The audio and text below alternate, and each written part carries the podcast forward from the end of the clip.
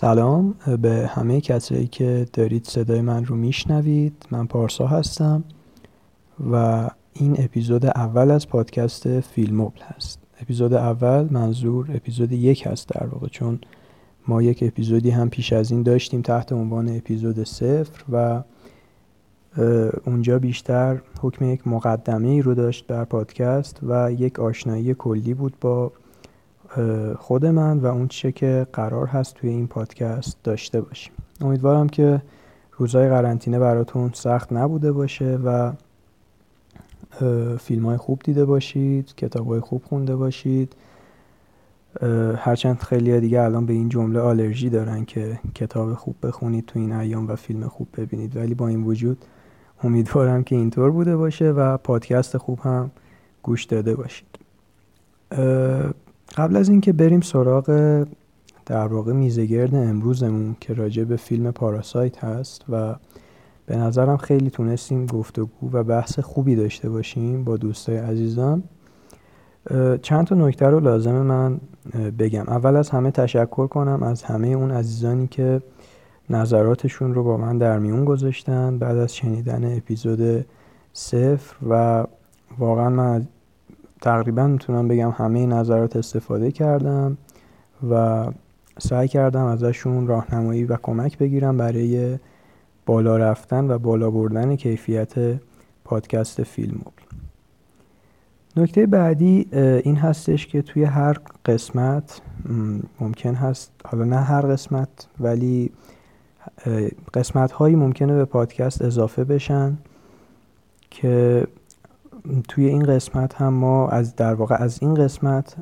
یک بخشی اضافه میشه به داستان تحت عنوان قرابت معنایی و من از اون دوستانی که توی اون اپیزود منو همراهی می‌کنن هر دفعه می‌خوام یعنی از قبل می‌خوام که راجع بهش فکر کنن و فیلم، تئاتر، کتاب، رمان، نمایشنامه یا هر اثر هنری دیگه حتی یک اثر نقاشی که حس می‌کنن یک درون مایه، یک مانیفست، یک تم مشترکی با اون فیلم مورد بحثمون داره رو بهش اشاره کنن و تا اینجوری کسایی که شاید از اون اثر خوششون اومده برن و اون فیلم رو ببینن اون کتاب رو بخونن یا راجع به اون نقاشی فکر کنند یا اون نمایشنامه رو بخونند و این قرابت معنایی هم حتما اسمش اگر برامون آشنا باشه از زمان کنکور میاد و اون ماجرای ادبیات که من خودم شخصا خیلی دوست داشتم پیدا کردن شعرهایی که در واقع با هم دیگه یک درون مایه مشترک داشتن و ما اصطلاحا می‌گفتیم با هم قرابت معنایی دارن. این هم در مورد این نکته.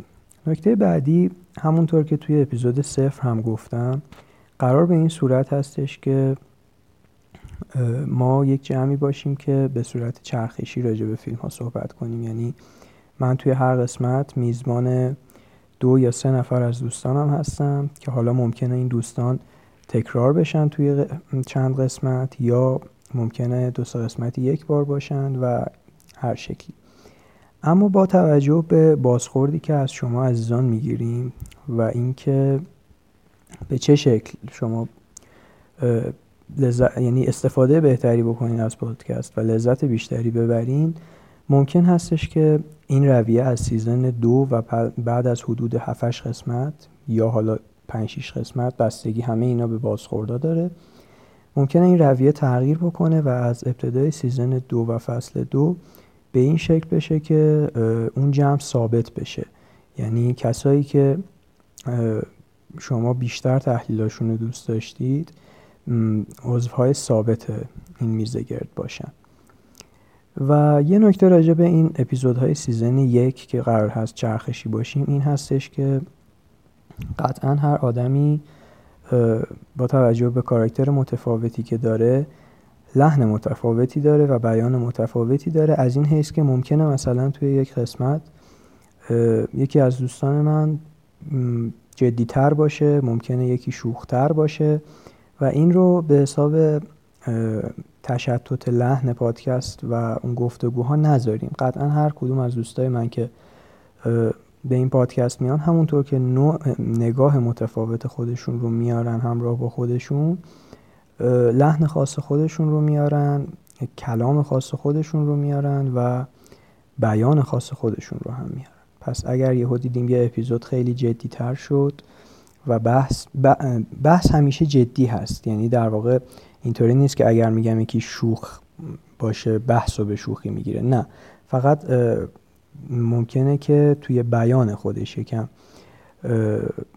شوخ تر باشه. و ولی چیزی که ثابت هست توی همه این اپیزودا اینه که ما دوست داریم تحلیل های مفیدی رو ارائه بدیم که یک دریچه جدیدی رو باز بکنه به سمت مخاطبای عزیزی که لطف می‌کنن و پادکست رو گوش می‌کنن. نکته بعدی و شاید مهمترین نکته ای که می‌خوام خدمتتون ارز کنم این هستش که از اپیزود اول که همین اپیزود باشه پادکست ابتدا روی تمامی اصطلاحا app های podcatcher یا پادگیر پخش میشه release میشه و با چند روز تاخیر روی تلگرام قرار می‌گیره. علت این کار چی هست؟ علت این کار این هست که هر پادکستری و هر کسی که پادکستی رو داره ترجیح میده که پادکستش روی این app شنیده بشن. چرا؟ به خاطر اینکه وقتی که شما app تون رو روی تلگرام منتشر کنید شما هیچ آمار دقیقی نمی‌تونید داشته باشید از تعداد شنونده ها و چیزهای شبیه به اون. اما app های podcatcher و پادگیر مثل Castbox، Google Podcast و Apple Podcast، Breaker، RadioPublic و خیلی های دیگه علاوه بر اینکه یک آمار دقیقی رو از میزان شنونده های هر اپیزود توی هر روز بهتون میدن حتی به شما ممکنه توی حالت های دقیق تر بگن که مخاطب ها کدوم قسمت های پادکست و کدوم لحظاتش رو بیشتر دوست داشتن. و این دقیقا یک چیزیه که اون چیزیه که پادکستر احتیاج داره برای اینکه با استفاده از اونها پادکستش رو بهتر و بهتر بکنه. پس یه خواهشی که ازتون دارم این هستش که لطف بکنید و اگر پادکست فیلموبل رو دوست دارید روی اپ های پادگیر پادکست ما رو گوش بدید و کانال ما توی این توی هر کدوم از این اپ های پادگیر که حالا توی اون راحت ترید برای گوش دادن رو subscribe بکنید کافیه search بکنید فیلم ما در حال حاضر روی اپ های Castbox Breaker RadioPublic Anchor و Spotify هستیم و به زودی فکر کنم تا اپیزود دوم یا نهایت سوم روی Google Podcast و Apple Podcast هم قرار بگیریم. اما با این وجود با 5 6 روز تاخیر روی کانال تلگرام ما هم اون اپیزودها قرار خواهند گرفت. آدرس کانال تلگرام هم که فیلم پادکست هست. نکته بعدی من سعی می‌کنم سریع نکته ها رو تموم کنم که زودتر وارد بخش اصلی بشیم. بحث این هستش که ما سعی کردیم برای اپیزودهای اول بیشتر یه ذره به روز باشیم و فیلم هایی رو راجع بهش صحبت کنیم که بحث روز شاید فیلم بین ها هستن.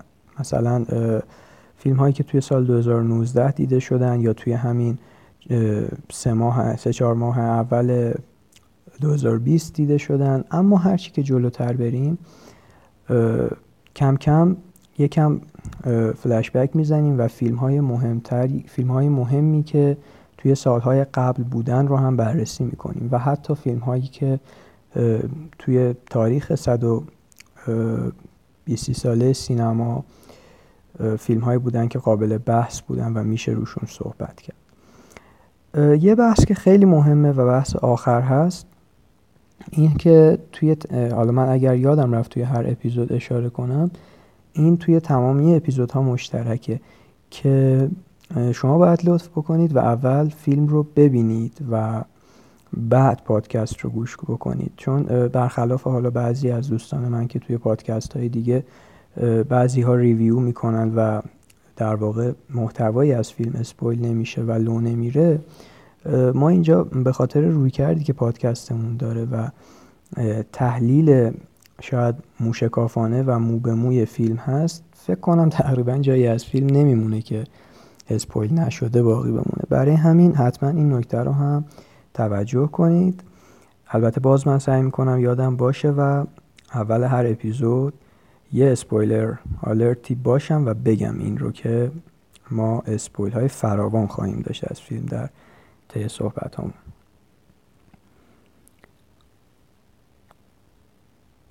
اما اپیزود اول راجع به فیلم پاراسایت ما صحبت کردیم که اگر نگیم دیده شده ترین فیلم سال 2019 قطعا یکی از پربحثترین فیلم های سال 2019 بود و خب در حال اسکار هم تاریخ سازی کرد کن گرفت نخل طلای کن گرفت و فیلمی هم بود که خیلی بهش پرداخته شد از زوایای مختلف و این نقطه شروع خوبی بود برای ما که می‌خواستیم فیلمی رو انتخاب کنیم یعنی می‌خوایم فیلم هایی رو انتخاب کنیم که بتونیم از دیدگاه های مختلف و از زوایای مختلف بهش نگاه کنیم. پاراسایت محصول 2019 کارگردان بونگ جون هو کارگردان اهل کره جنوبی و این فیلم هفتم کارگردان هست. و قاعدتا موفق ترین فیلمش هم هست. که البته پیش از این هم موفقیت هایی با فیلم های دیگرش داشته و پیش از این هم سال 2017 فیلم اوکجا رو ساخته بود و قبل از اون هم فیلم اسنو پیرسر توی این اپیزود من دو تا از دوستام همراهیم می‌کنن کیارش عزیز تحلیلگر فیلم و محمد رضای عزیز که دانشجوی سینما در انجمن سینمای جوان و دانشجوی فلسفه در مقطع فوق لیسانس. بریم داشته باشیم بحث امروز رو. به نظرم صحبت های خوبی پیش اومده و اپیزود خوبی شده. امیدوارم که نظراتتون رو از ما دریغ نکنید و قطعا بدون حمایت شما و در میون گذاشتن نظراتتون با ما پادکست پیشرفتی نمی‌تونه داشته باشه. بریم داشته باشیم بحث امروز رو.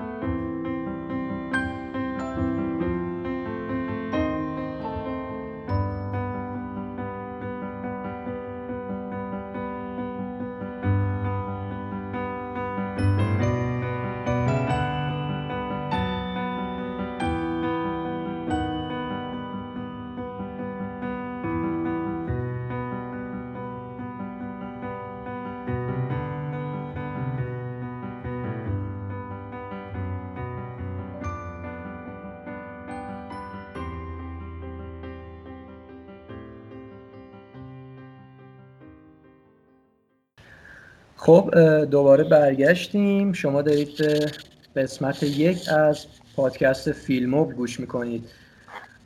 دو تا دوست خوب من اضافه شدن به جمعمون تا ایشالله بتونیم یه صحبت خوبی رو راجع به فیلم پاراسایت داشته باشیم. کیارش عزیز و محمد رضای عزیز. یه سلامی اگر دوست دارید داشته باشید تا ادامه بدیم. کیارش هم می‌خواد شما شما بفرمایید. قربونتون سلام به همه دوستان.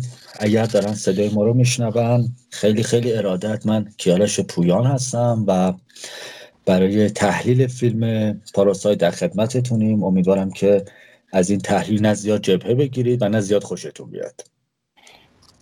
خیلی عالی. محمد رضا جان. ممنونم پارسا جان.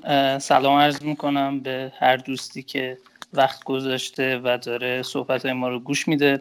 به همه دوستداران سینما منم محمد رضا هستم و امیدوارم که صحبت خوبی داشته باشیم و بتونیم یه کارایی بکنیم حالا. خیلی هم عالی. من حدودی می‌دونم که هر کدوم از شما دو عزیز چه جایگاهی نسبت به فیلم دارین و نسبت به پاراسایت کجا وایسادین. ولی خب دوست دارم استارتمون رو از اینجا بزنیم. فکر کنم که حالا این خیلی کلیه قطعا ولی فکر کنم که شما با فیلم مخالفی خیلی. محمد رضا تا جایی که می‌دونم فیلمو دوست داره. من خودم هم یه جای عجیبی وایسادم نسبت به فیلم و کلا نسبت به حالا یه من دو تا فیلم بیشتر ندیدم از بون هو اون یکی هم اسنوپیرسره. و علا این که هر دو رو یه سری معلفه و ایده های قسمت قسمت توش دارم که مورد علاقمه. اینا توی کلیت نمی‌دونم چرا برای من به اون دلنشینی که باید برسه نمی‌رسه.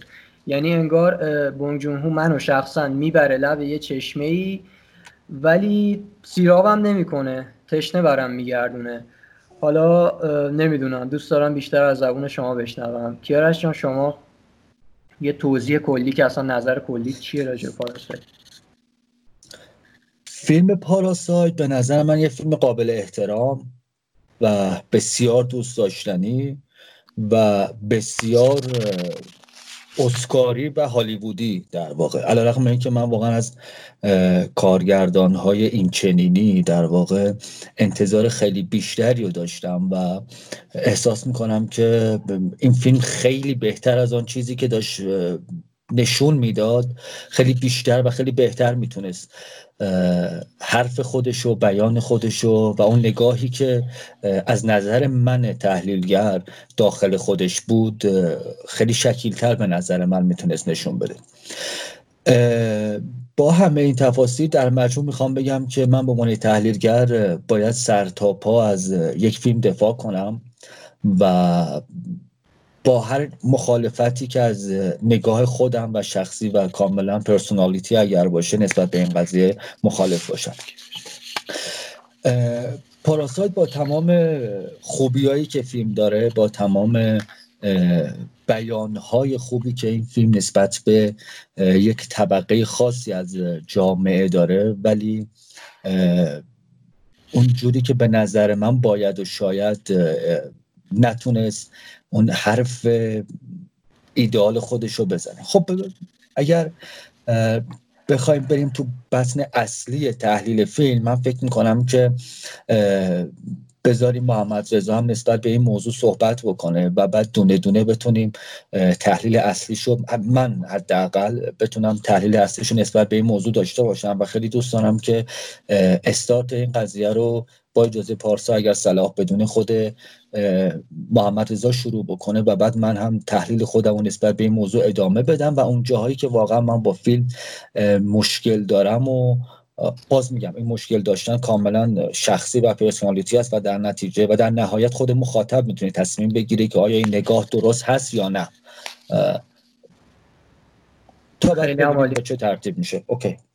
محمد رضا جان شما هم می‌خوای بحث از دیدگاه خودت شروع کن تا ادامه بدیم من پارسا جان اونطوری که گفتی از بخش های زیادی از فیلم لذت بردم و اصلا هم نمی‌خوام کتمان کنم که بار اولی که فیلم رو دیدم یه درصدی زمان زیادی از فیلم شگفت زده شدم. منتها نه نمی‌تونم بگم موافق فیلمم.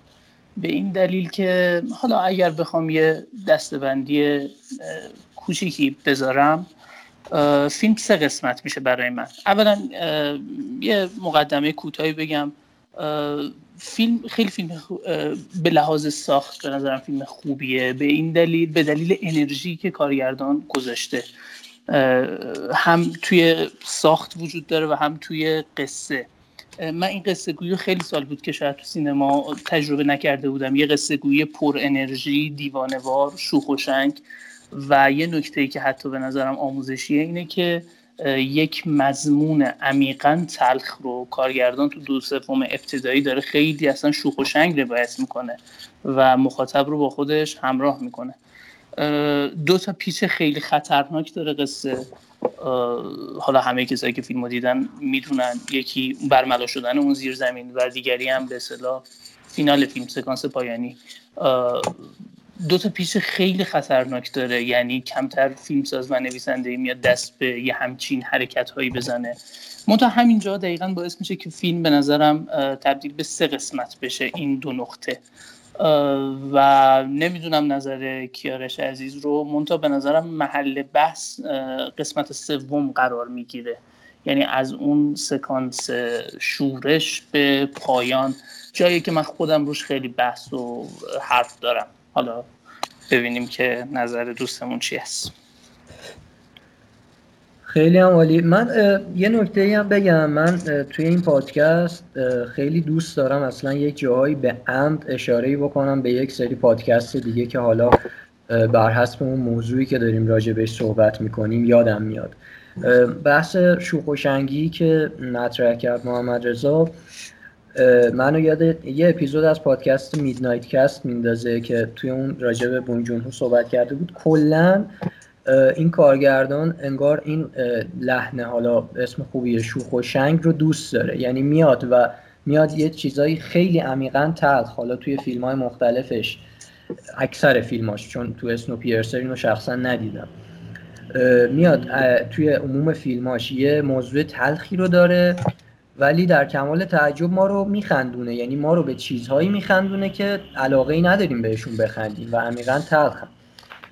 و یه،, یه سری مضمون مورد علاقه هم داره این کارگردان که حالا چه توی فیلم سال 2003 که فیلم دومش میشه Memories of Murder و اسمو پیرسر و ده هاست و اینایی که من تا حدودی می‌دونم راجبشون یا دیدم و همین پاراسایت که دیگه اوجشه که این مضمون تکرار میشه که حالا خیلی دوست دارم تو بحث های پیش رومون راجع اینا هم حتما مد نظر داشته باشیم.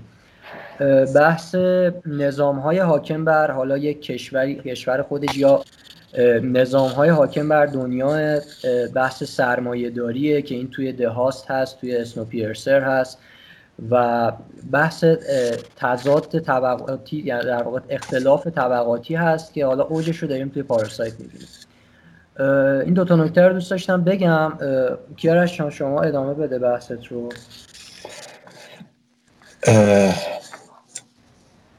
بسیار خوب. هم محمد رضای عزیز گفت و هم پارسای بسیار عزیز. من موافق این مورد هستم. من با اجازه دوستان نگاه خودم و در رابطه با تحلیل فیلم پاراسایت من به سه قسمت تقسیم می‌کنم. چون یک تحلیلگر موظفه که از یک دانای کل به یک فیلم نگاه کنه و از هسته فیلم رو در بیاره و از نگاه خودش باز من تاکید بکنم همه اینها یک نگاه های کاملا پرسونالیتی یا پرایوت هستش. و در قالب اون بخواد تحلیل کل فیلم و بر اساس سکانس ها پلان ها و دیالوگ هایی که هست بررسی بکنم من اگر اشکال نداشته باشه یک چند دقیقه بیشتر وقت دوستان رو بگیرم. نه نه خیلی عالی. من یه نکته دیگه هم بگم راستید اینه که اصلا نگران حالا تایم و اینا نباشین. چون ما قسمت اپیزود دیگه که ضبط کردیم اپیزود جوکر بحث دیدیم داره خوب پیش میره و اصلا گفتیم اونو می‌کنیم دو تا اپیزود 45 دقیقه چون 90 دقیقه بحث شد. یعنی اینه که ترجیح ما اینه که صحبت صحبت های خوبی بشه و زمان اصلا در اون ارجحیت نداره. اینم گفتم که راحت. هر دو عزیز هر چقدر که دوست دارید و تحلیلتون طول می‌کشه از وقت استفاده کنید. اوکی من پس اگر اجازه بدید من بخش اول و یک صحبتی انجام بدم و به یک ریزالتی برسیم و بعد نظر دوستانم بشنویم و اگر کامنتی بود یا ساجستی بود نسبت به این موضوع خیلی خوشحال میشم ادامه بدیم. بعد بحث باز من کارت می‌کنم بیدم سراغ بحثای یا طبقه بندی های بعدی یا سابجکت های بعدی که موجود هست. بچه از نظر من از این بچه هایی که دارم میگم واقعا به, به ذهنیت صمیمی بودن و من با هم دوستی خدای نکرده قصد جسارتی نیست. از نظر من فیلم پاراسایت یک فیلمیه که به سه تا از دهک های مختلف جامعه داره بها میده و توی روشون بحث می‌کنه. یکی بحث جامعه پایین هست. یعنی دهک پایین جامعه که دچار فقر تنگ دستی و یک حالت فسادی داخل خودشون هست و یک بیبندوباری داخل خانواده هست و یک دزدی داخل خودشون هست که شاید به نوعی این از این دزدی و از این بیبندوباری تحت هر شرایطی دوست دارن به نفع خودشون استفاده بکنن و حتی لذت ببرن. من همینجا یک کوتیشن باز کنم. این که میگم اگر بابت یک دزدی یا یک فساد یا یک چجوری بگم حالت سکشوالیتی بخواد ازش لذت ببره و استفاده بکنه دلیل دارم. یک اینکه زمانی که دزدی می‌کنه خب خیلی راحت این طبقه جامعه حاضر تم بده به اینکه بخواد مالیاتی پرداخت بکنه یا هزینه ای بده برای استفاده از یک تکنولوژی که روتین جامعه هست.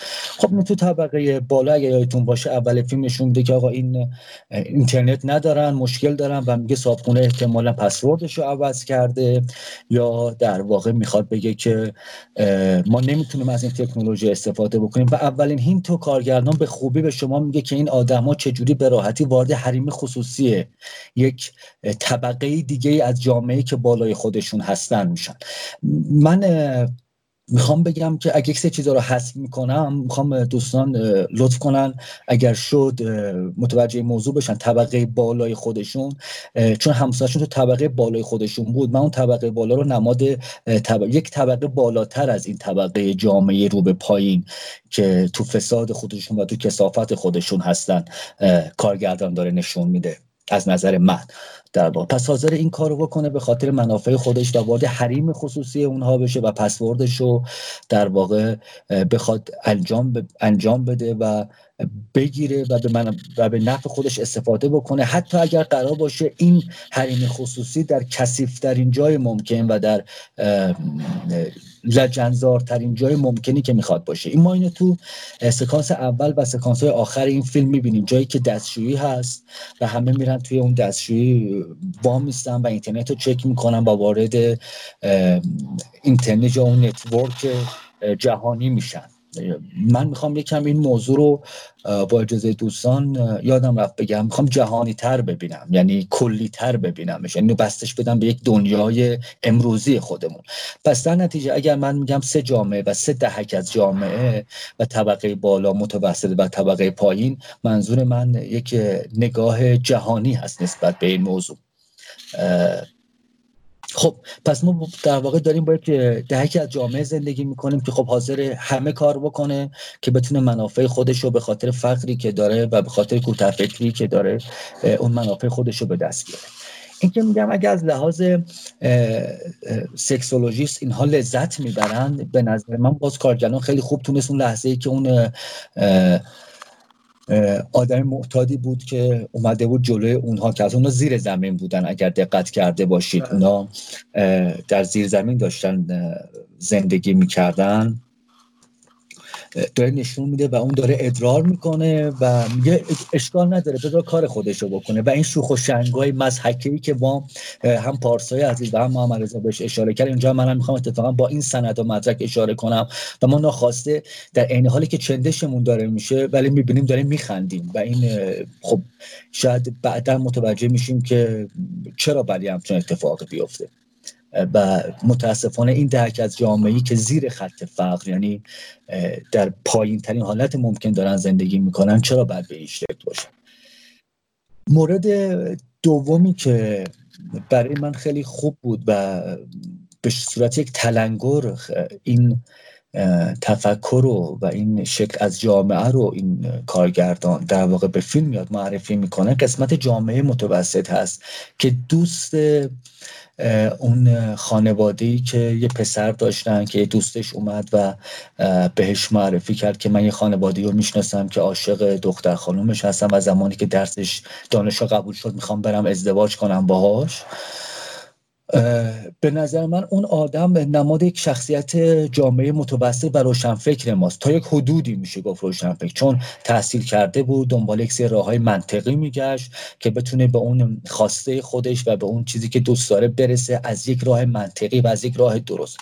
و اینو خیلی خوب کارگردان بهش تلنگری زده بود و همونجا هم پروندهش رو میبنده. اما با یک سمبل بسیار خوب با یک نماد بسیار خوب که به نظر من نماد اون مجسمه از نظر من نماد یک ایدئولوژیکه نماد یک مکتبه که انسانها رو به یک چیز خیالی به یک بوت خیالی که اگر این در خانه باشد ما چنین می‌شویم. اگر اینو ما بهش توجه بیشتری بکنیم چنان می‌شود و بقیه موارد. خب اینجا هم به نظر من فضای ایدئولوژیکی و فضای مکتبی و خیلی خوب کارگردان تونست به این موضوع اشاره بکنه که توی این دو تا دهک جامعه به خاطر مسائل مالی و شاید به خاطر مسائل فکری که توی این دو تا دهک از جامعه وجود داره رو به خوبی تونست نشون بده و به نظر من موفق اما جامعه دیگه ای که داره باز این کارگردان خیلی خوب داره نشون میده جامعه مرفه ما هستش. همون سرپرست خانواده ای که از یک نفر معماری که کاملا مدرن بود و در دنیا مطرح شده بود و همه قبولش داشتن. خب این تلنگل کمی نیست و نماد و نشانه کمی نیست که خب این جامعه مرفه حق دارن از بهترین ها استفاده کنن. شاید تو ذهن خیلی از بیننده ها یا مخاطب های فیلم بیاد خب چرا باید این اینجوری باشه یا اونها اونجوری باشن. به نظر من نه اتفاقا کارگران خیلی خوب و بی پرده و برای اولین بار ما یک نگاه جسورانه رو توی فیلم داریم که آقا نباید اینجوری باشه. چرا که نه؟ علا رقم این که یک سری نگاه ها نسبت به این خانواده بود که این خانواده خانواده ساده ای هستن. این خانواده راحت میشه سرشون کلا گذاشت.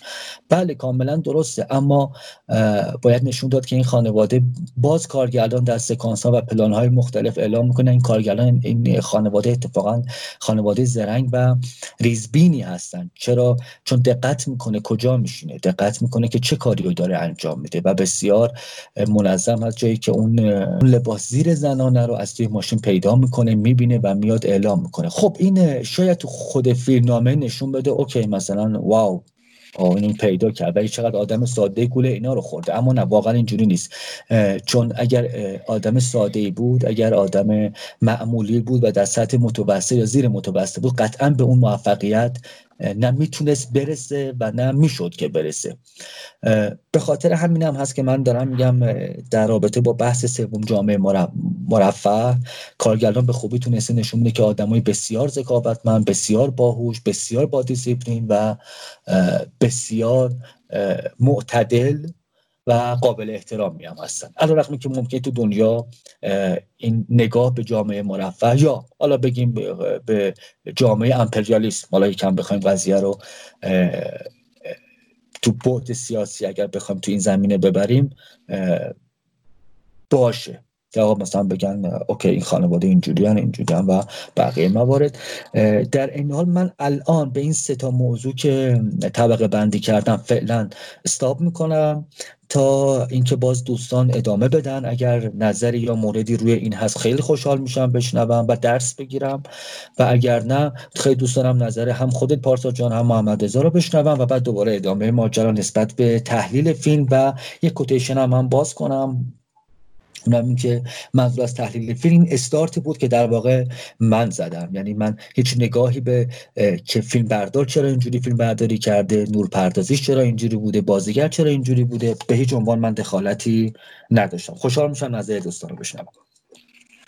خیلی هم عالی. من یه دو تا نکته رو دوباره بگم. الان یادم اومد با صحبت کیارش یکی بحث استعاره است که باز جز همون معلفه هاییه که خیلی تکرار شونده است توی کارنامه فیلمساز و خیلی جز اون عنصرهای مورد علاقه شه حالا استعاره خیلی هم چیزای پیچیده ای نیست ولی دوست داره که فاصله طبقاتی رو از طریق مثلا به همون صحبتی که کیارش کرد طبقه بالای ما ما داریم از وایفای طبقه بالایی استفاده می‌کنیم. خود این لفظ انگل و اسم فیلم که باز به نوعی یک استعاره است باز همون بحث توالت فرنگی که میرن تو حاضرن برای اون استفاده برن به قولی کسیف ترین جای منزل مثلا اونجا وایسن سر پا و این به صورت انگلوارانه این استفاده رو بکنن.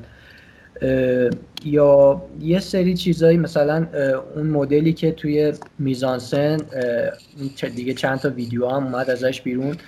و همه بیشتر دقیق شدیم روش که چجوری توی قاب بندی ها دو تا طبقه فقیر و غنی رو از هم جدا می‌کنه با یه سری خط که حالا یه جا خط در یخچال فریزره یه جا نمی‌دونم مربوط میشه به اون شیشه نمای همون ساختمون و اینها پس باز این هم در نظر داشته باشیم که توی تمام فیلم هاش یک علاقه زیادی داره بونگ جون هو به استفاده از استعاره و نما بحث دیگه هم که حالا من شخصا خودم دقت نکرده بودم بهش. چون میگم من راجع به این فیلم حداقل دوست دارم بیشتر بشنوم. چون یه جای عجیبی قرار گرفتم. من معمولا تکلیفم با یه فیلم وقتی میبینمش پیش خودم می‌دونم که آقا دوست داشتم به این دلیل دوست نداشتم به این دلیل. ولی این یه حالت عجیب غریبیه برام. چه این فیلم و چه حتی اسنوپیرسر یعنی مثل یک سری فیلمه که می‌تونست بره جز مورد علاقه ترین و محبوب ترین فیلم های من ولی به دلایلی که نتونستم کشفشون کنم این اتفاق نیفتاده.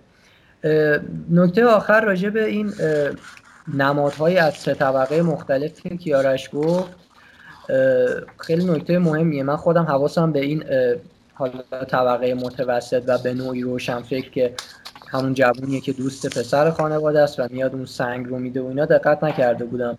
و به قولی در تکمیل حرف کیارش این نماد اون طبقه که درست کاره و حتی اگه به اون دختر علاقه داره براش مهمه که اون دختر به سن قانونی برسه و بعد این علاقه رو ابراز کنه.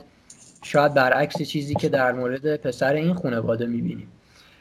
دوست داشتم این چند تا نکته رو بگم توی تکمیل و بحث رو پاس بدم به محمد رضا عزیز تا به نظرم خوب داریم میریم جلو. محمد رضا جان. خواهش می‌کنم. ممنونم از صحبت های هر دو دوستمون استفاده کردم و یاد گرفتم. من می‌خوام ادامه بحث پارسا رو برم. صحبت خیلی خوب پیش رفت به جای خوبی هم رسیدیم. همونطور که پارسا گفتش فیلم فیلم نماد پردازیه نماد خیلی داره. کیارش عزیز هم اشاره کرد به مثل اون سکانس دستشویی. نماد داره و نماد هم آدم اذیت نمی‌کنه. به این دلیل که به نظرم نمادها تو خود قصه چیده شده و منطق قصه داره. نماد از بیرون وارد نمیشه با دست کارگردان و خودشو نمی‌خواد به ما نشون بده. اما همون طبقه بندی رو اگر بخوایم پیش بریم دو طبقه اصلی وجود داره که این دو طبقه با هم مراوده دارن و دعوا هم به اون نزاع هم بین این دو طبقه است. خانواده پارک خانواده ثروتمند و خانواده کیم اون خانواده فقیر و البته اون زن خدمتکار و همسرش که اون هم توی اون دو نفر هم توی طبقه فقیر قرار می‌گیرن. همونطور که کیارش عزیز گفت فیلم با پلانی که شروع میشه اصلا همون ابتدا معنی پاراسایت حالا تو ترجمه فارسی ما میگیم انگل معنیش رو میرسونه با همون پلان اول. همونطور که اشاره شد اینا توی خونه زندگی می‌کنن زیر زمین اینا پایین ترن وقتی پسر این خانواده برای اولین بار می‌خواد بره سمت اون خانواده ما مدام می‌بینیم این داره بالا میره همش سر بالایی داریم می‌بینیم. وقتی اون سکانس بارون وقتی می‌خوان برگردن خونشون مدام دارن از پلا پایین میان. پس ببینید این مفهوم بالا و پایین که به طور ذاتی ما با این دو طبقه هر انسانی با این دو طبقه این دو مفهوم هم بهش چسبیده که ثروتمند بالا و فقیر پایین. حالا اصلا کاری به ریشه بیش ندارم این رو داره با تصویر به ما نشون میده. توی خود خونه خانواده پارک همسر اون خدمتکار تو زیر زمین داره زندگی می‌کنه یعنی طبقه پایین تر اون تقسیم بندی که من کردم گفتم فیلم دو قسم، سه قسمت میشه. که محل بحث خودم محل جایی که شاید خودم نسبت به فیلم موضع می‌گیرم قسمت سومش هست خصوصا. توی دو قسمت اول دوربین کارگردان سمت خانواده کیم هست سمت خانواده فقیر. ما آمال و آرزوهاشون رو می‌بینیم چی می‌خوان چی دوست دارن از چه چیزهایی لذت می‌برن. و همونطور هم که کیارش اشاره کرد البته حالا طبیعی که یه اختلاف نظرهایی داریم جوری که داره تصویر پردازی می‌کنه از خانواده ثروتمند به نظرم وچه قوی ترش همون چیزیست که خودش گفت. یعنی مثلا شخصیت پردازی خانم پارک خیلی زن ساده لوحیه. اون زن ثروتمند. از اون طرف این طرف بیایم اگه خانواده کیمو نگاه کنیم به شدت آدمای با استعدادی پسر زبان می‌دونه اون دختر فتوشاپ بلده حرفه‌ایه. یعنی نشون میده که اینا استعداد دارن و اینا آدمهای به اصطلاح پرتی نیستن. اما استعداد و خود به خود دارن در معنای منفیش استفاده می‌کنن. و اون حداقل چیزی که تو فیلم نشون میده اینه که ذریب هوشی این خانواده فقیر قطعا از اون خانواده بیشتره. یه سکانسی داره داره قشنگ نشون میده. اینا دارن سناریو طراحی می‌کنن که خب ما چجوری نفوذ کنیم. مونتا ببینید فیلم اگر هی بریم به اصطلاح پایینتر عمیقتر بشیم فیلم داره یه هشدار میده. میگه که یک طبقه ثروتمند وجود داره یک طبقه فقیر و البته همونطور که کیارش اشاره کرد یک طبقه هم خیلی روش مانور داده نمیشه تاکید نمیشه. همون طبقه حالا آدم های تحصیل کرده تر به اصطلاح متفکرتره. همون رفیق پسر خانواده کیم. فیلم اینو می‌خواد بگه که این دو تا این دو خانواده فقیر دارن تغذیه انگلی می‌کنند از اون خانواده ثروتمند و راضیان این نکته دردناکه. همسر اون خدمتکار توی اون سکانس زیر زمین اصلا ما می‌بینیم داره آقای پارک رو میپرسته و به شدت راضی اون حالا میگم این نمادهایی که گذاشته کارگردان اون چراغهایی که ای داره روشن می‌کنه می‌خواد به آقای پارک با نماد انگار رابطه برقرار کنه. پارک نمی‌بینه. اما فرزندش اون پسر بچه سن پایین معصومیت اون داره این نمادا رو می‌بینه. اگرچه حالا دقیقا متوجه نمیشه. متوجه چراغ داره میشه که داره یه اتفاقی میفته این خانواده راضی به این زندگی انگلی. و نکته اینه که اینا دارن با همدیگه رقابت می‌کنن. یعنی شاید کهن الگوی ذهنی ما این باشه که خانواده فقیر به سمت خانواده ثروتمند می‌خواد حمله کنه اونو از بین ببره. تو دو سوم ابتدایی اصلا سمت این نمیاد کارگردان و نشون میده که این دوتا خانواده با هم دعوا دارن. یعنی افراد خانواده کیم کم کم شروع می‌کنن نقشه به صلاح طراحی می‌کنن اون خدمتکار رو حذف می‌کنن اون راننده رو حذف می‌کنن. اینا هیچ کدوم از طبقه ثروتمند نیستن. اینا این طبقه داره خودش رو نابود می‌کنه. چرا؟ به خاطر نزدیک شدن به طبقه ثروتمند و تقضیه انگلی از اون طبقه متاسفانه. اینو داره نشون میده اینو داره پیش می‌بره. مونتا در یک سوم پایانی می‌خواد چی بگه؟ می‌خواد یه هشداری بده که اگر این روند ادامه پیدا کنه کار به یک شورشی می‌رسه که طبقه ثروتمند قربانی این اتفاق میشه. مرگ آقای پارک توسط آقای کیم به نظرم اوجش هست. ولی حالا یه بحثی که باید جلوتر بریم بازتر بشه و فعلا نمی‌خوام بیام دقیقا همون سمت یک سوم پایانی هست و اصطلاحا راه حلی که داره فیلم پیشنهاد میده که البته به نظر من راه حل نیست. پس توی دو سوم ابتدایی چیزی که من فکر می‌کنم اینه که دوربین کارگردان سمت فقرا قرار گرفته و داره ما رو با اونها همراه می‌کنه. آمال و آرزوهاشون رو می‌بینیم طرح و برنامه هاشون رو می‌بینیم و اینو کاملا متوجه میشیم که اینها به یک سری حداقل ها ولی برای به دست آوردن اون حداقل ها دارن همدیگر رو از بین می‌برن. حالا دوست دارم کیارش عزیز ادامه بده و بعد یعنی یک سری نکات دیگه منم عرض می‌کنم. من یه نکته رو فقط بگم به نظرم جالبه. توی بحث اینه که خب ما یه خانواده ثروتمند داریم در ادامه همون بحث نمادی نگاه کردن. یه خانواده ثروتمند داریم یه خانواده متوسطی که حالا روشن فکر و اینا. ولی دو تا خانواده فقیر داریم و این به نظرم توی سازوکار کارگردانی که انقدر دقیق روی نمادهاش و استعاره هاش و اینا نمی‌تونه اتفاقی بوده باشه. و منو یاد یه نمی‌دونم حالا مال کتاب چیه ولی یه چیزی تو ذهنمه که یه تقابلی هست همیشه بین سگها و گورکا که گورکا همیشه سگها رو مسخره می‌کنن چون عقیده دارن اونها هم گورکایی بودن که تصمیم گرفتن برن و مطیع انسان ها بشن به خاطر اینکه غذاشون داده بشه. این این در واقع تشبیهه که حالا من یادم هم نمیاد اصلا کجا تو ذهنمه ولی تشبیه معروفیه.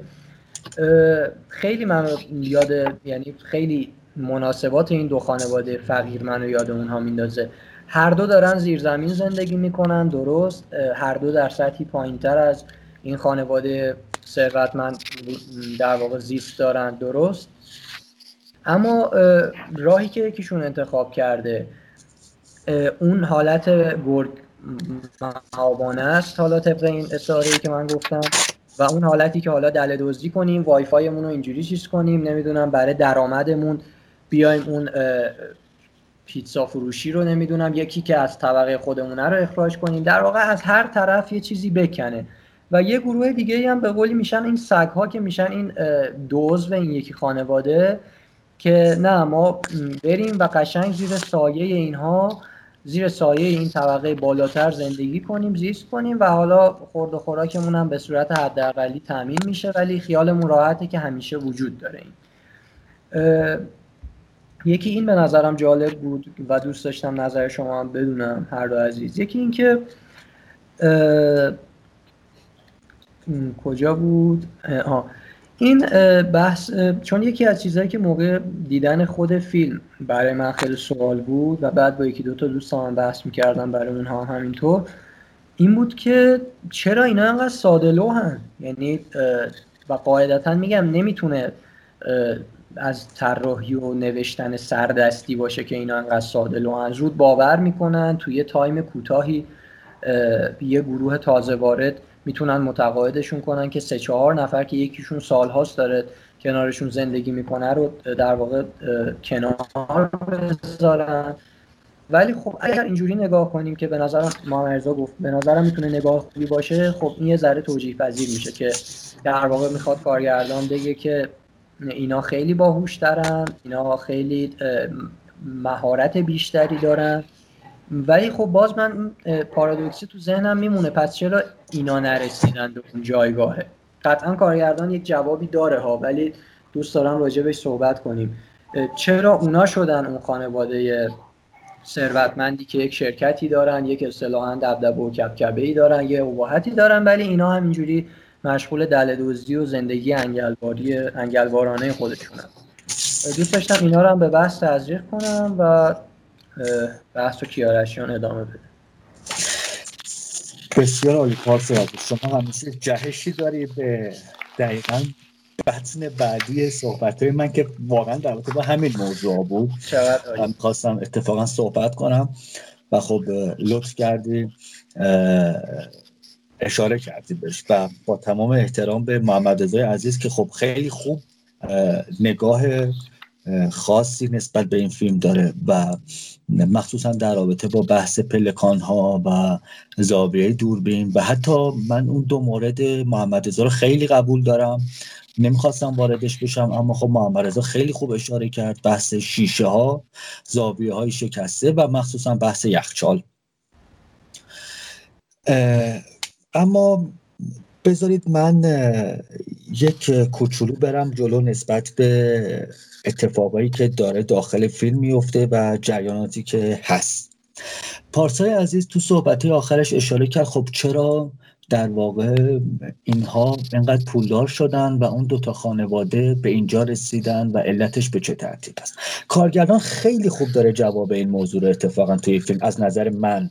داره میده. اینکه اون خانواده ای که پولدار بودن جامعه ای که پولدار هست جامعه ای که با اصالت پولدار هست جامعه که به سختی پول در آورده چون این جامعه پولدار ما می‌دونه چه خونه ای رو بخره می‌دونه چه خونه مدرن آنچنانی رو بخره. می‌دونه که تو این خونه اگر زاویه ای داره اگر پلکانی داره همه چیزش به جا و درست هست. پس خانواده خانواده پولدار با اصالت هستن. اتفاقا خیلی خوب داره نشون میده. اما چیزی که اینها داره متمایز می‌کنه احترام گذاشتن به عقاید آدم هاست احترام گذاشتن به ایدئولوژیک احترام گذاشتن به تفکر. اینه که این خانواده رو از نظر من جدا می‌کنه. نمونهش زمانی که ما می‌بینیم که این خانواده این جامعه پولدار ما منظور از جامعه پولدار من توی این فیلم دارم بحث می‌کنم. جامعه پولدار با اصالت. جامعه پولداری که در درون خودش اصالتی وجود داره داره این کار رو می‌کنه که شاید خیلی از خانواده ها سرخ پوست ها به اون شرایطی که اون تاریخ قدیمی سرخپوستا یک تفکر سرخپوستا داشتن احترام نذاره و بگه یه چیز دموده شده. اما حاضره که این کارو به خاطر فرزند خودش که به نظر من این پسر نمادی از نسل آینده است که من جلوتر بعد از این صحبت توضیح میدم بهتون علتش چی هست داره احترام می‌ذاره و اینو خیلی خوب داره نشون میده. در واقع به اون ایدئولوژیک به اون چادره داره احترام می‌ذاره به اون طبیعت داره احترام می‌ذاره به اون تفکر داره احترام می‌ذاره. در حالی که ما اینو در این دوتا خانواده نمی‌بینیم و وجود نداره به هیچ عنوان. حتی این دوتا خانواده با اینکه هم طبقه هستن با تقریبا که به نظر من صد درصد با هم هم طبقه هستن اما هیچ احترامی برای همدیگه قائل نیستن. به هیچ عنوان. به هیچ عنوان قائل نیستن. اما صحبت اینجاست که این خانواده چرا درگیر دو تا خانواده فقیر شده. علتش اینه که در واقع جامعه ما منظور جامعه ما جامعه جهانی رو من دارم میگم. جامعه جهانی ما 80 درصد مردم 70 درصد مردم درگیر همین طبقه هستند به خاطر همین هم هستش که مدام این حجمی از این جامعه طبقاتی ما رو این حجم به این زیاد و نسبت به اون خانواده پولدار بیشتر داره گنجایش میده و بیشتر داره نشون میده. پس در باز کارگران تو این نماد خیلی خوب تونسته استفاده بکنه. اوکی اینا خیلی پول دارن. اینا خیلی خوبن. اینا سادن اینا که به نظر من ساده نیستن اتفاقا. اینا خیلی خوبن خیلی پول دارن اینجوریان اینجوریان اما دور تا دور اینا رو این طبقه از جامعه فرا گرفته و این طبقه از جامعه هستن که این اتفاق براشون داره میفته و اینا رو احاطه کردن. صحبت دیگه ای که هست. بچه ها نسبت به این فیلم فیلمی از موضوعی بود که باز محمد رضا بهش اشاره کرد و منم الان دوباره تأکیدی و مکملی بر روی صحبت های محمد رضا می‌خوام بکنم. بله اگر من از این لحاظ دارم میگم اون پسر نماد نسل آینده ماست. نماد نسلی هست که می‌خواد کمک کنه. به خاطر این هستش که وقتی که اون آدم چراغا رو خاموش روشن می‌کرد. تنها کسی که می‌فهمید اون علامت علامت هلپه اون بچه است. و می اگر جامعه ای ما می‌خوایم داشته باشیم اگر جامعه ای می‌خوایم ما رو به تعادل داشته باشیم باید همه چیز رو ببینیم. باید اون جامعه بعد اون جامعه رو به زوالمون رو ببینیم. باید اون جامعه ببینیم که تو فقر و کسافت داره دست و پا نرم دست و پا خورد می‌کنه. بعد اون جامعه رو ببینیم که در کنار ما داره زندگی می‌کنه و ما اصلا متوجه این موضوع نیستیم. بعد اون جامعه رو ببینیم که داره سر ما کلاه می‌ذاره ولی ما باید حواسمون بهش باشه. پس اینو تنها نسل بعد می‌تونه ببینه و این نسل بعد تنها در شرایطی می‌تونه اینو درک کنه و عمل کنه که بتونه تربیتی درست داشته باشه تربیتی در کنار مدرنیته یک تربیت کلاسیک هم داشته باشه. الا برای این دارم میگم عمل کنه. چون اون نسل اون پسر بچه اون نسل بود که هنوز به اون بلوغ جسمی و به اون بلوغ فکری نرسیده بود. برای همین نمی‌تونست عمل بکنه. می‌تونست بفهمه اما نمی‌تونست تجزیه و تحلیل بکنه. که حالا به نوعی شاید آخر فیلم که اون نقطه عطف فیلم باشه اینو خیلی خوب تونسته نشون بده که به چه ترتیب هستش. اما در رابطه با یک موضوع دیگه هم اگر من وقت داشته باشم خیلی سریع بهش اشاره بکنم. آره موضوع زن هست در این فیلم و شاهکاریه که زن توی این فیلم داره و کارگردان به خوبی تونسته این قضیه رو نشون بده. در درجه اول در خانواده پولدار اون زنه که داره تصمیم می‌گیره که چیکار بکنه چیکار نکنه. کیو اخراج کنه کیو اخراج نکنه کی باشد کی نباشد. در خانواده ای که داشتن نقشه میکشیدن اگر دقت کرده باشید بچه ها این زن هست. که تصمیم می‌گیره چه نقشه رو بکشه. تصمیم می‌گیره بمونه یا نمونه. تصمیم می‌گیره پدرش رو بیاره یا نیاره. اگر بیاره با چه نقشه بیاره؟ یعنی تمامی اینها درگیر این کاراکتر زن هستن و این زنه که داره تصمیم می‌گیره. حالا بعد توضیح میدم این زن نماد چی می‌تونه باشه. مورد سوم که باز به شاهکار هرچه تمامتر. این کارگردان تونست نشون بده.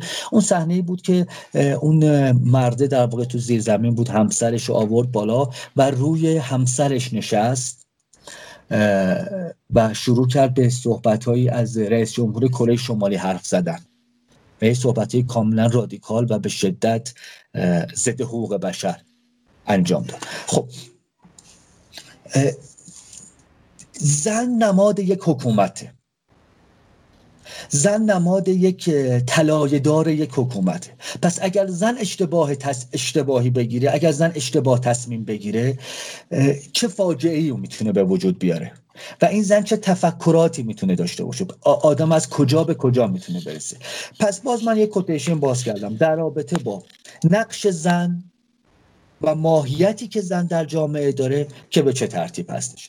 دو تا سه, دو سه تا موضوع دیگه هم هست که من در واقع باید عرض کنم یه موضوعش الان میگم بچه که اینو ما انجا که من اینو الان اینجا صحبت کنم و ببندیم و بعد نظر دوستان رو بشنیم بچه هم خسته نشم صحبت دیگه ای که هست ما در واقع دو تا مدل از این اخت... از این طبقه از جامعه جهانی ما داریم. یک یک طبقه هست که حاضر به خاطر منافع خودش و به خاطر زندگی بهتری که داشته باشه زندگی میانه و یک زندگی متعادلی داشته باشه. مثل اون زن اول خدمتکار.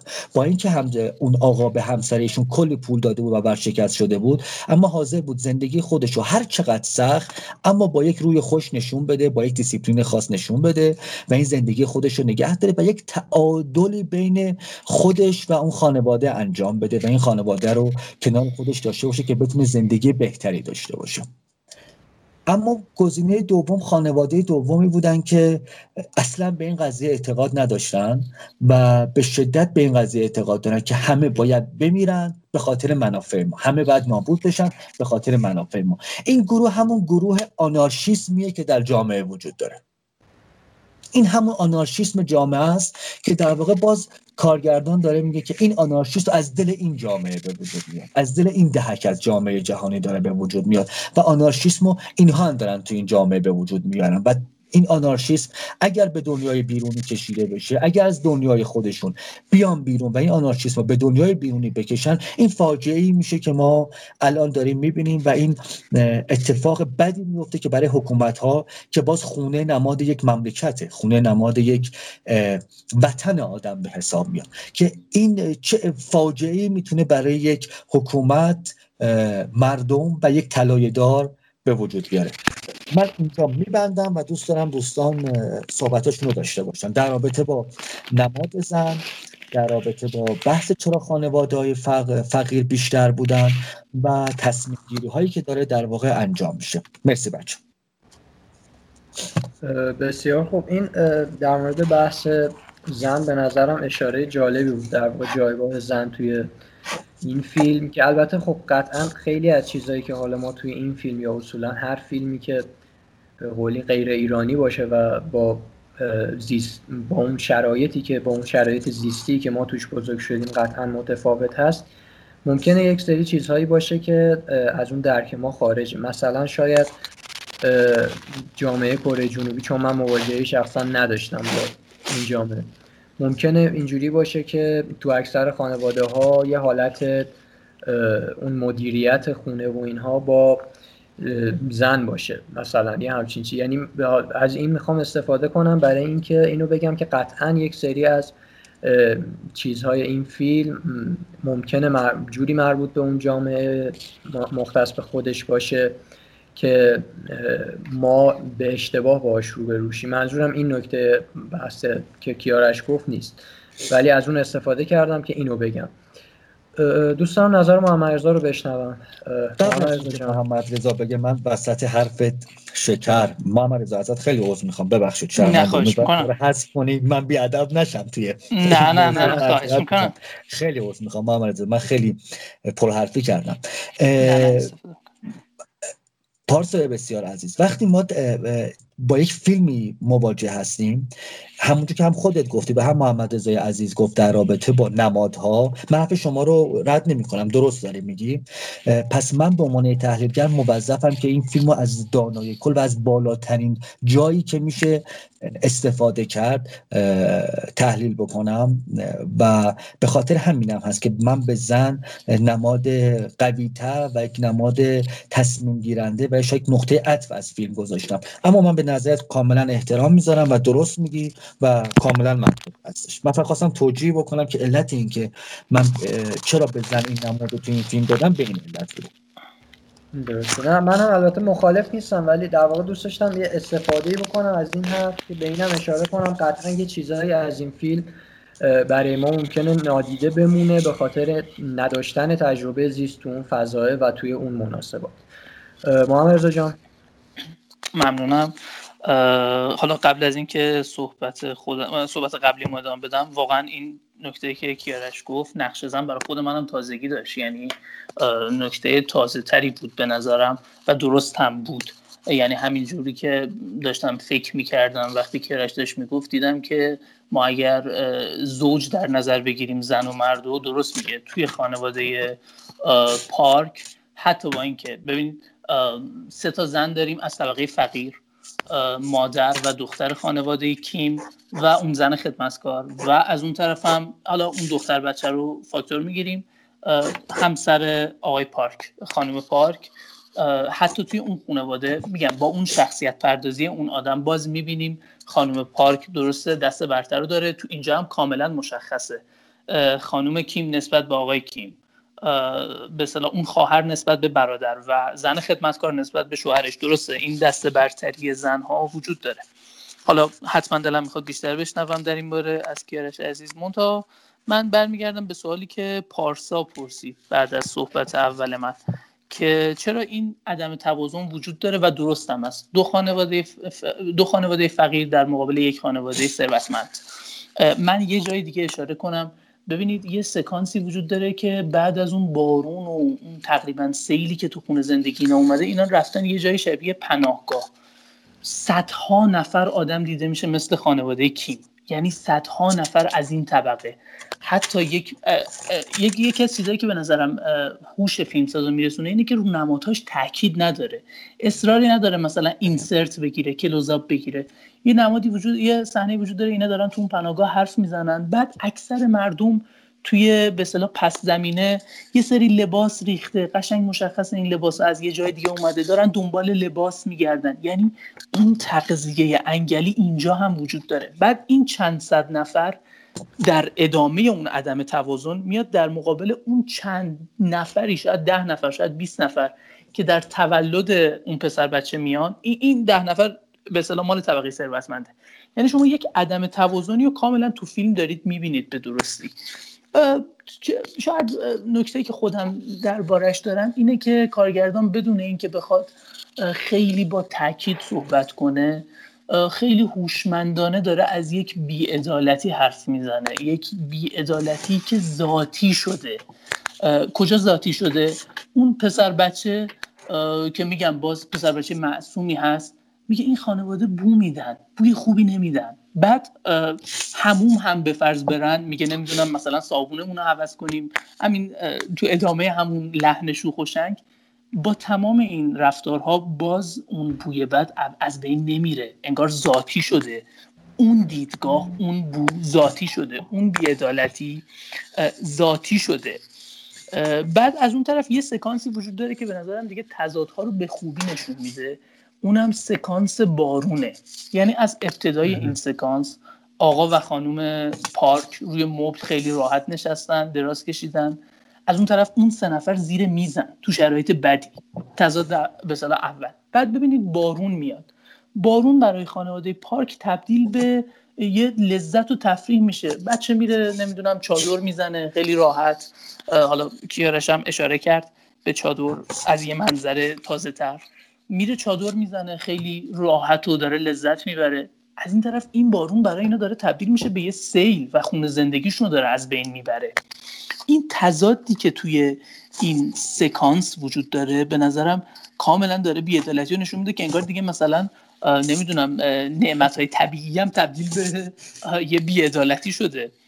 و بعد یه نماد خیلی به صلاح یکی دیگه از نمادهای بزرگ فیلم اونجاییه که مرتفع ترین نقطه در خانواده در خانه کیم دستشوییه. و ارتفاعش از همه جا بیشتره و دقیقا چاه می‌زنه بالا از اونجا.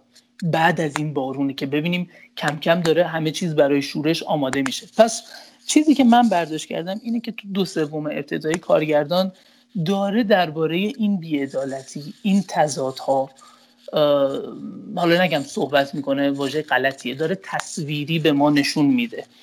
ببینید مثلا تو خانه فقرا قاب که وجود داره فضا تنگه. رنگ ها تیره و تاره. خونه به هم ریخته است. منتها از اون طرف وقتی میریم سراغ طبقه ثروتمند کاملا تصاویر شکیله. راحتی وجود داره. دیگه اصلا اون تنگی وجود نداره. تنوع رنگی که ما داریم می‌بینیم. بعد یه نکته که وجود داره اون سکانسی که اشاره شد یعنی بعد از اینکه اون خدمتکار و همسرش میان بالا اون داره همسرش رو مشتمال میده. اگه دقت کنید قبلش اصلا هنوز اون پیچ اول قصه به وجود نیومده. اینها خانواده پارک رفته و جشن گرفتن. بعد جشن گرفتنشون هم اینه که اصلا این نظم رو به هم ریختن. یعنی باز انگار این بینظمی ذاتی این طبقه شده. ذاتی شده براشون. و آره وقتی که اون خدمتکار و همسرش هم میان بالا اونا هم دارن به این بینظمی دامن می‌زنن. ولی وقتی که تماس گرفته میشه و خانواده پارک می‌خوان برگردن حالا همه چیز باید برگرده به نظم اولش. چون این بینظمی مال اونا نیست. پس چیزی که من برداشت کردم اینه که یک بیعدالتی ذاتی شده رو کارگردان داره توی دو سوم ابتدایی نشون میده برای ما عمیق می‌کنه. با قصه ها با تصویر با خورده قصه ها منظورم بود. اما یک سوم پایانی به نظرم کاملا میاد روبروی اون دو سوم قرار می‌گیره. حالا دوست دارم که بیشتر صحبت بشه تا من دوباره توی نوبت خودم یه نکاتی اشاره می‌کنم. خیلی هم خوب. باز من دو تا نکته رو اضافه کنم و بحث و تحویل کیارش عزیز بدم راجع به اون قسمتی صحبت کردی که بالاترین قسمت خونه خانواده کیم توالته و اون لحظه که سرباز می‌زنه یکی از استعاره های که شخصا من خیلی دوستش داشتم اون جایی بود که من این معلفه هایی که گفتم دوستش دارم ولی تو کلیت به اون چیزی که دوست دارم نمی‌رسه. یعنی حس فیلم خیلی خوبه ها. البته اینم می‌تونه از این باشه که من خودم این فیلم خیلی دیر دیدم. یعنی فکر کنم تو ایام عید و قرنطینه و اینا بود. و خب انقدر توقع رفته بود بالا یعنی شاید اگه دو ماه قبلش این فیلم رو می‌دیدم برام حکم شاهکارم داشت ولی وقتی که شما هی میشنوین میشنوی آره. تاریخ سازی اسکار رو می‌بینین که تو 92 سال حالا نه که حالا اسکار خیلی تو این سال خیلی ثابت کرده که خیلی وقت ناقص عمل کردش ولی وقتی می‌بینین که تو 92 سال تاریخش تاریخش اولین باریه که در واقع جایزه foreign language یکی میشه با جایزه اصلی اصلا اونجوری خود بونگ جون هو تعجب می‌کنه که میگه من واقعا دیگه توقع نداشتم. اینقدر این توقع شاید رفته بود بالا برای من اینجوری شده. حالا بحث رو نشم. یکی از این استعاره هایی که من خودم شخصا خیلی دوست داشتم اونجا بود که همسر خانواده پارک وقتی که استفراغ می‌کنه توی توالت خونه خودشون همون لحظه ما کات داریم و از توالت خونه خانواده کیم می‌زنه بیرون. و این جزء استعاره مورد علاقه من بود. که چون بهش اشاره کردی دوست داشتم نکته خوب جا مونده بود داره یکی دو تا جا هم داره یکی دو تا سکانس هم داره من هی میترسم یادم بره. بعد دوست دارم سکانس هایی که برای شما هم جذاب تره رو بشنوم. حالا بعد از اینکه این بحث این قسمت تموم شد. یکی اون سکانسیه که در واقع مربوط میشه به اقداماتی که داره صورت می‌گیره برای اخراج اون اسمش یادم نیست خدمتکار اولیه آره. که اصطلاحا حالا تو سینما سکانس مونتاژ مشهوره دیگه همچین سکانسی. اون به نظرم خیلی استادانه کار شده و خیلی جذاب از در اومده. و یکی هم اون جاییه که این دوتا خانواده فقیر با هم تقابل پیدا کردن و اونا این خانواده دو نفره. که خدمتکار قبلی است. یه فیلم از اینا گرفتن و این دوتا خانواده دارن می‌زنن تو سر کله هم. یکی اونا می‌خوان گوشی رو به گوشی به دست اینا نیفته خانواده کیم نیفته. خانواده کیم هم می‌خوان گوشی رو بگیرن و پاک کنن.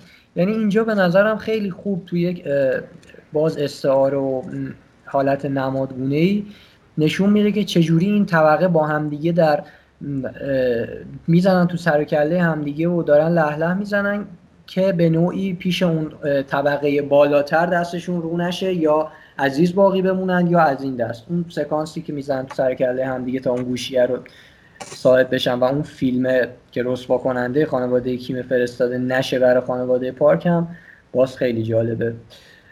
پرحرفی نکنیم بریم برای کیارش. پارسی عزیز مرسی. محمد رضا ازت آموختم. یکی دو مورد رو واقعا ازت آموختم و خیلی خوب گفتی. مرسی ازت. خواهش بکنم قربونت برم. اوزه ارز کنم که بچه ها ببینید من به دختر بچه اشاره نکردم. چون خود دختر بچه هم اون هم نماد آنارشیزم یا